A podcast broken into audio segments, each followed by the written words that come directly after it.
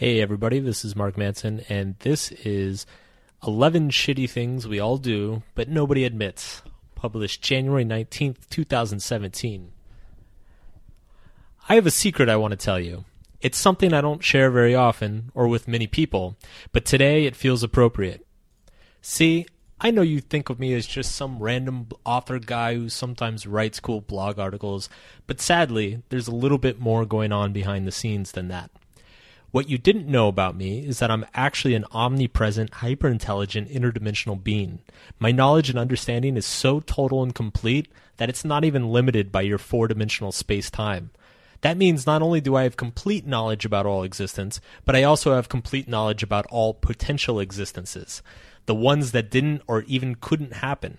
So while you sit around and agonize about what life would have been like had you stayed with your ex boyfriend instead of dumping him, I already know. You fucked up, girl. He was like a super nice guy. I don't like to go around bragging about this. As you can imagine, it becomes taxing, especially at parties. People always want you to tell them some inane thing like what their dog's name was when they were a kid. And then when you get it right, they freak out and buy you way too many drinks. Or worse, they try to start a religious cult centered around you. It gets stressful. So I just avoid the whole situation by talking incessantly about new video games or basketball scores. The reason I bring this up is because you humans seem to be confused about something. See, most people assume that they suffer because of the negative aspects of themselves. But the real reason they suffer is because they avoid those negative aspects of themselves, not the fact that they have them. And this is where I come in in all my omniscient puppy sacrificing glory. All these people email me all the time saying like, "OMG, Mark, it's like your article totally read my mind." And I'm like, "Well, uh, yeah, I am reading your mind, fucknut, and refill the fucking coffee when you're done using it." I see all those dirty little things you do and don't admit, not just to others, but also to yourself. But don't worry, unlike some other deities I know, and you know who I'm talking about, I'm not here to judge you or shame you. I honestly don't give a shit. I just want to drop by and set the record straight. It's time to get honest, to admit some of the fucked up stuff we do that gets ourselves into trouble. Not necessarily to fix everything, because who even says everything needs to be fixed, but just to be more realistic with ourselves and our problems. So, in no particular order, here's yet another clickbait list with some of the awful shit you do and don't admit to anyone, but most importantly, to yourself. 1. You embellish stories to make yourself sound cool. I'm on to you. Did you and Tom really score the courtside seats of the game, or were you like four rows back? Don't make me dig up the video online, you fucker. Did you really work into 9 p.m. last night, or did you get home at like 8:30 and by the time you changed clothes and jerked off it was 9? Did you really have a coke-fueled orgy with 12 hookers, or or was it more like 7? Yeah, I figured it was seven. One fascinating thing about human nature is that lying has much less to do with virtue and more to do with our sense that we can get away with a lie. Humans lie when they feel as though the advantage of it outweigh the potential risk of being caught.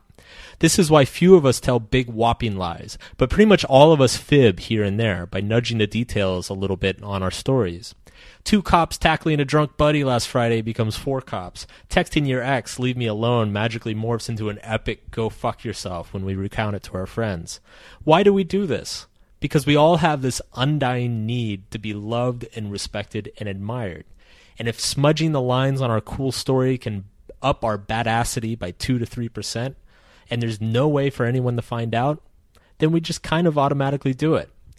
The problem arises when this becomes a chronic habit and those little smudges become big smears.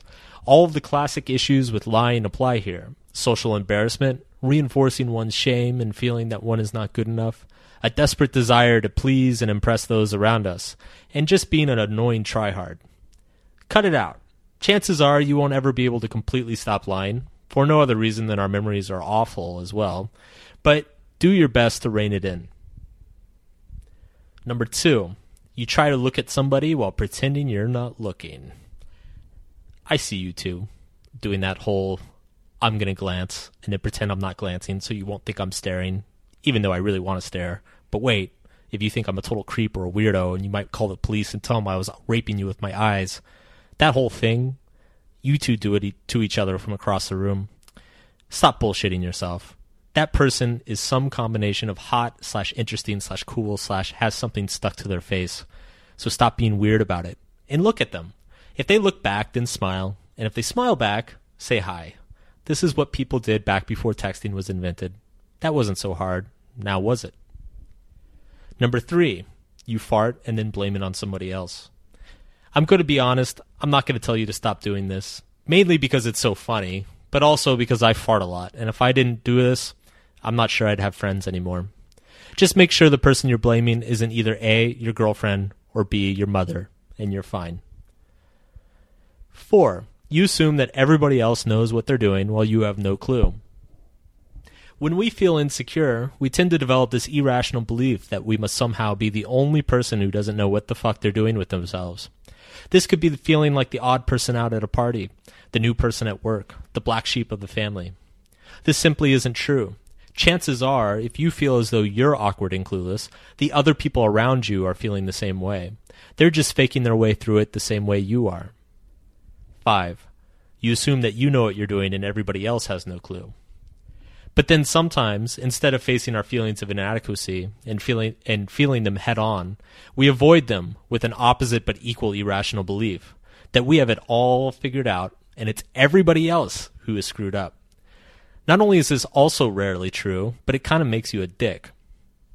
6. You often forget that nobody has a clue, really. The fact is that these two things aren't mutually exclusive. You can be clueless as to what you're doing with your life, and all the people around you can be clueless as well. In fact, this is pretty likely most of the time.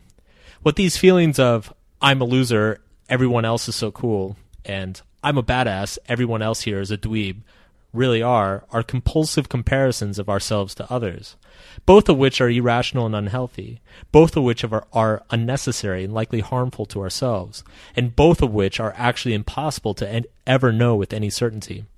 The truth is, you've got insecurities. Other people have theirs, and those insecurities, truthfully, aren't all that different. What differs is how we tend to cope with them. We all pick these little things in our lives to obsess over and compulsively use to cover up these inner sources of pain that we feel are unique to us but are actually present in everybody. And this stuff we use to cover it up, we trick ourselves into believing that they're so important, that they matter more than anything else in life. You know, buying a Ferrari, being ripped and having a six pack, having an idyllic home with those fancy little orchids out front. Number seven, you wonder is this all life is?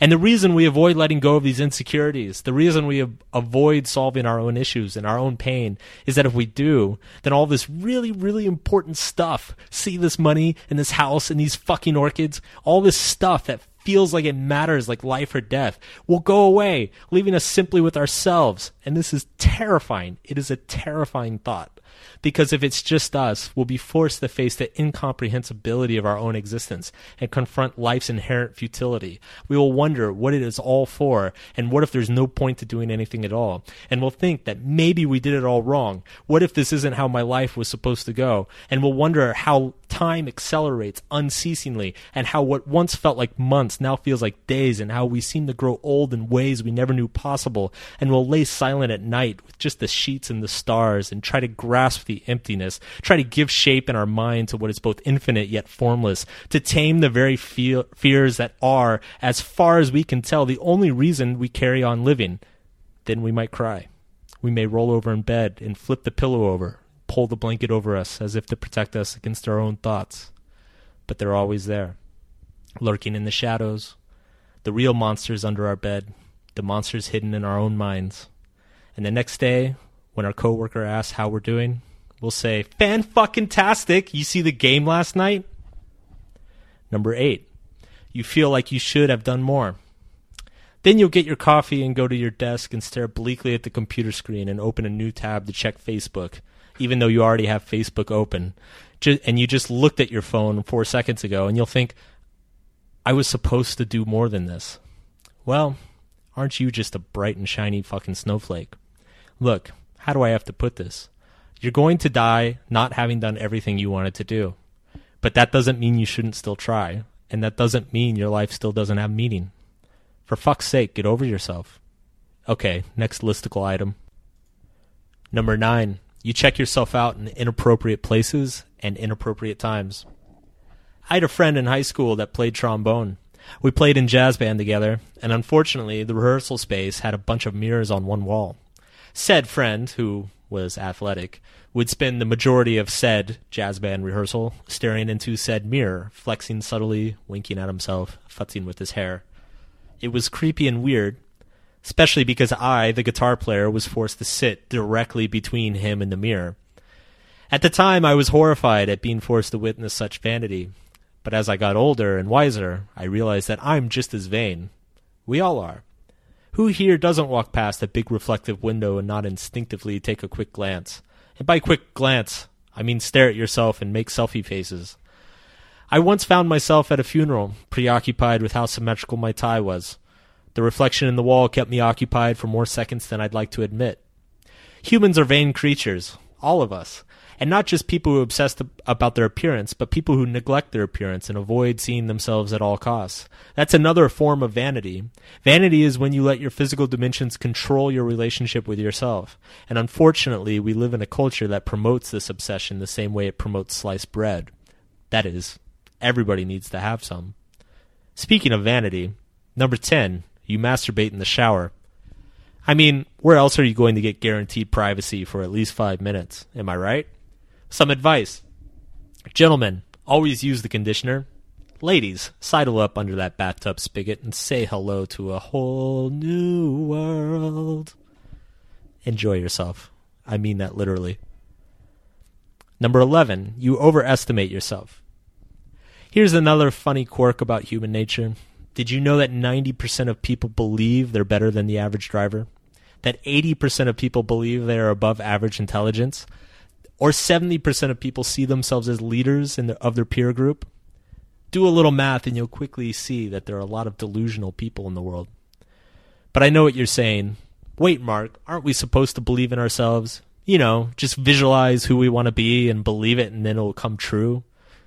Um let's put it this way. Who do you think is more likely to get into a life-threatening car accident?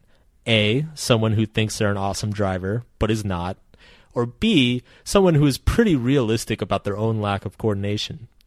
That's right, the only thing above average about positive thinking is the likelihood of getting yourself killed in a 16 car pileup. The best thing to do here is simply reserve judgment. Remember my whole spiel before about that compulsive comparison to others? Yeah, this is probably part of it. Who cares how good of a driver you are? Are you in the Indy 500? No, me neither. So who cares? Just try not to die the next time you're on your way to pick up milk. Because remember, the milk really is all there is.